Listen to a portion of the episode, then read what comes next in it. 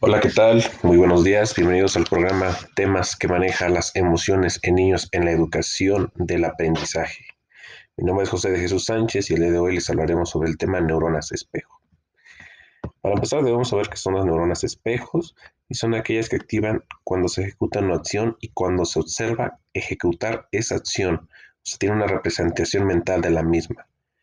Por ello se le asignó espejo porque es aquella imitación con comportamientos empáticos y sociales. Fue descubierto por un equipo de neurobiólogos llamado Giacomo Rizzolatti, que fue en el año de 1996, mientras investigaban las neuronas de la corteza premotora, la acción de la pensibilidad. El equipo descubrió las neuronas espejos, tanto que se pronunció una gran frase con un gran acierto que dice esto. Las neuronas espejos son el ladrillo sobre el que se construye la cultura. ¿Qué quiere decir esto? Que las neuronas espejos, conforme pasa el tiempo, la sociedad, el entorno, las masas, las personas, se van construyendo unos comportamientos que se van imitando con el tiempo. Esto se conforma conforme se, hace la cultura, se define y esto quiere decir que es las neuronas espejo. La relación que tiene esto con la educación en los niños, con el docente, con las emociones, es que todo se basa a través del comportamiento, el comportamiento en el cual se imita de una persona a otra. Bueno, esto es todo por hoy amigos y para la próxima con el siguiente tema importante. Hasta luego. Hola, ¿qué tal? Bienvenidos al programa que aborda temas de manejo de emociones en niños en la educación y la relación con el aprendizaje. Mi nombre es José de Jesús Sánchez y el día de hoy les hablaremos sobre el tema zona de confort. Para empezar, debemos saber que la zona de confort es aquello en la cual no sucede nada nuevo en el sujeto a través de la vida. Como su propio nombre lo indica, hay comodidad y estabilidad. ¿Qué quiere decir esto? Que en la vida del sujeto no genera ningún aprendizaje ni evolución en nada porque nada nuevo le acontece. Eh, si piensas en aquellos momentos en los que más has aprendido de tu vida, fácilmente te darás cuenta que es cuando saliste de tu zona de confort. Para ello, como en niños, como en, como en docentes, como en cualquier persona de la sociedad, debemos de salir de nuestra zona de confort. Para ello, tú como persona debes de tener tus objetivos claros, tus metas, tus sueños. Eso te va a generar un aprendizaje nuevo, porque a través de, como decimos todos, ¿no? A través de los errores, a través de las experiencias, como buenas o malas, se aprende algo nuevo. Por eso debemos de tener consciente que la vida es esto. La vida es aprender, la vida es cometer errores, pero levantarse. ¿Y todo esto qué? Salimos de nuestra zona de confort. Ok amigos, muchas gracias. Este fue el tema que abordamos el día de hoy. Hasta la próxima. Hola, ¿qué tal? Bienvenidos al programa que aborda temas de manejo de emociones en niños en la educación y la relación con el aprendizaje. Mi nombre es José de Jesús Sánchez y hoy les hablaremos sobre el tema el clima de aula y la construcción de un espacio para el desarrollo socioemocional. Bueno, este tema debemos de entender que es aquello en la cual se tiene dos grandes objetivos. En el docente es en el cual se desarrollan competencias emocionales en toda persona, en la cual se crea un clima emocional, un clima afectivo favorable para el bienestar. En este caso serían los alumnos, ¿no? En un aula, en un ambiente eh, pues en, el, en, el, cual se encuentra una dimensión grupal, ¿no? Eh, bueno, para ello debemos de entender que las emociones deben de estar orientadas por el docente de manera positiva esto para qué? Bueno, pues debemos de entender que el aprendizaje eh, también involucra que las emociones estén de acuerdo eh, a, un plano dimensional, a, un, a una idea de, de, pues de que todo sea de manera eh, amena, de manera coherente, pero para ello debemos de saber manejar las emociones. El docente debe de generar experiencias que permitan al alumno el desear de aprender.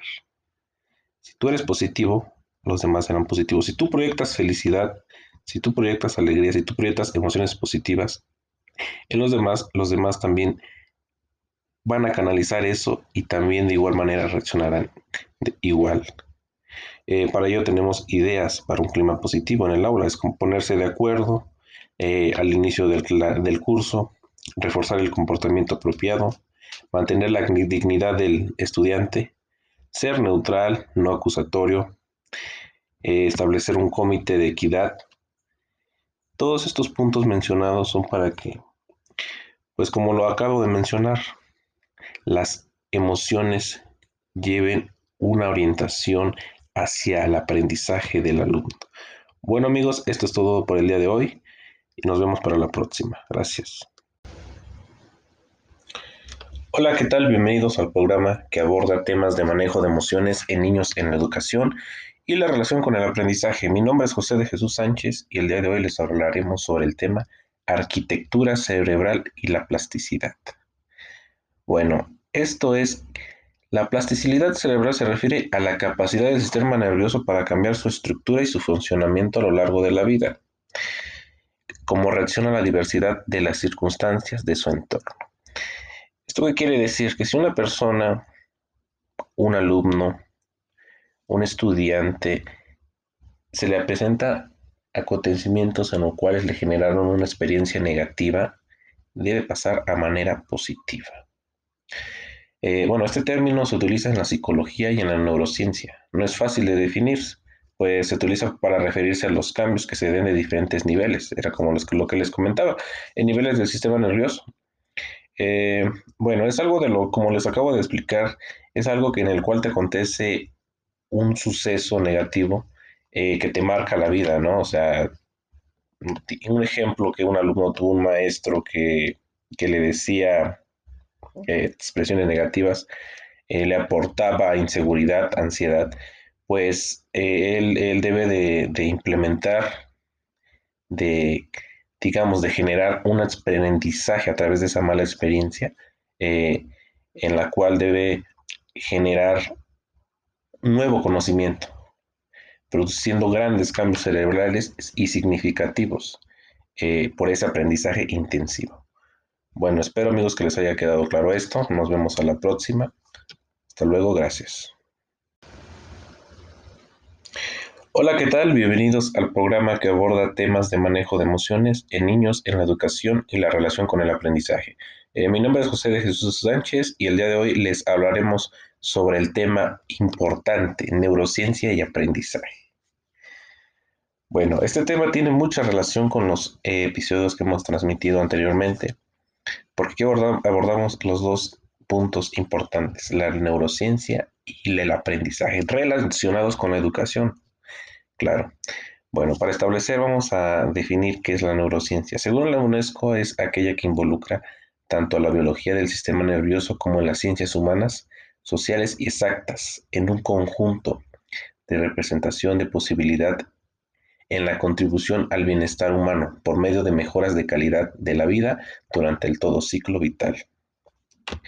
Eh, ¿Qué es el aprendizaje? Bueno, según Papalia, el aprendizaje se puede definir como un cambio relativamente permanente, el comportamiento que refleja la adquisición de conocimientos, habilidades a través de las experiencias en las cuales debe incluir un estudio, una instrucción, la observación y la práctica.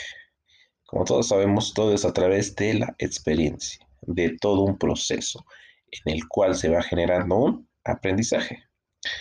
Bueno, con todo esto, ¿qué se aprende? ¿Qué aprende el cerebro? Bueno, uno eh, es que adecua los estilos de enseñanza a los diversos estilos de aprendizaje en relación con la madurez y desarrollo cerebral de los estudiantes. Dos, el cerebro es capaz de modificar la estructura y su funcionamiento Tres, las emociones generan un impacto en, el aprendizaje. Bueno, esto tiene relación con las neuronas espejo, eh, con la arquitectura cerebral, plasticidad, eh, sobre los temas en los cuales relacionamos, relacionamos que las emociones tienen una gran importancia en el aprendizaje y cómo hay que saberlas, eh, pues dimensionar hacia un proceso eh, en las cuales deben estar claramente en sintonía con el aprendizaje. Bueno, y por último es que los niveles altos de estrés pueden interferir el proceso de aprendizaje. Bueno, eh, todo esto nos lleva a que la educación emocional es muy importante, porque es la capacidad en la cual se aprende con la finalidad para el bienestar del estudiante. Eh, ella tiene cuatro dimensiones. Eh, la primera es el autoconocimiento, que es la capacidad de, conocerse a uno mismo, la autorregulación, que es muy importante eh, en, el individuo. Y la tercera nos da una referencia hacia la motivación. bueno, pues para ello debemos tener las metas importantes claras, eh, la capacidad de resistencia, la frustración y por último es la empatía. Se trata de la capacidad de captar los estados emocionales de las demás y así reaccionar de una forma socialmente apropiada. ¿Esto qué nos quiere decir? La educación emocional es muy importante porque como a través de ello gestionamos, eh, manejamos y sabemos conllevar nuestras emociones para un buen aprendizaje. Eh, ¿Cómo se genera el aprendizaje? Según Cole, en el año 1994, el aprendizaje es un proceso por el cual el conocimiento resulta en la combinación de la captura y la transformación de la experiencia, como acabamos, de repetir. El ciclo de aprendizaje pues lleva una experiencia concreta, la observación reflexiva, la conceptualización abstracta y la experimentación activa. A través de este proceso ya es cuando se experimenta, a través de todas estas fases. Eh, el aprendizaje y la memoria llevan una gran relación, porque es el proceso por el cual se adquiere el conocimiento sobre el mundo. Es codificado, almacenado, consolidado y recuperado. Bueno amigos, este fue un tema muy importante porque relacionamos todos los temas que habíamos eh, compartido con ustedes en los episodios anteriores y pues espero les haya quedado claro, hayan disfrutado eh, bueno, pues este podcast, eh, mi nombre es José de Jesús Sánchez y fue un gusto compartir todos estos temas importantes con ustedes. Muchas gracias, hasta luego.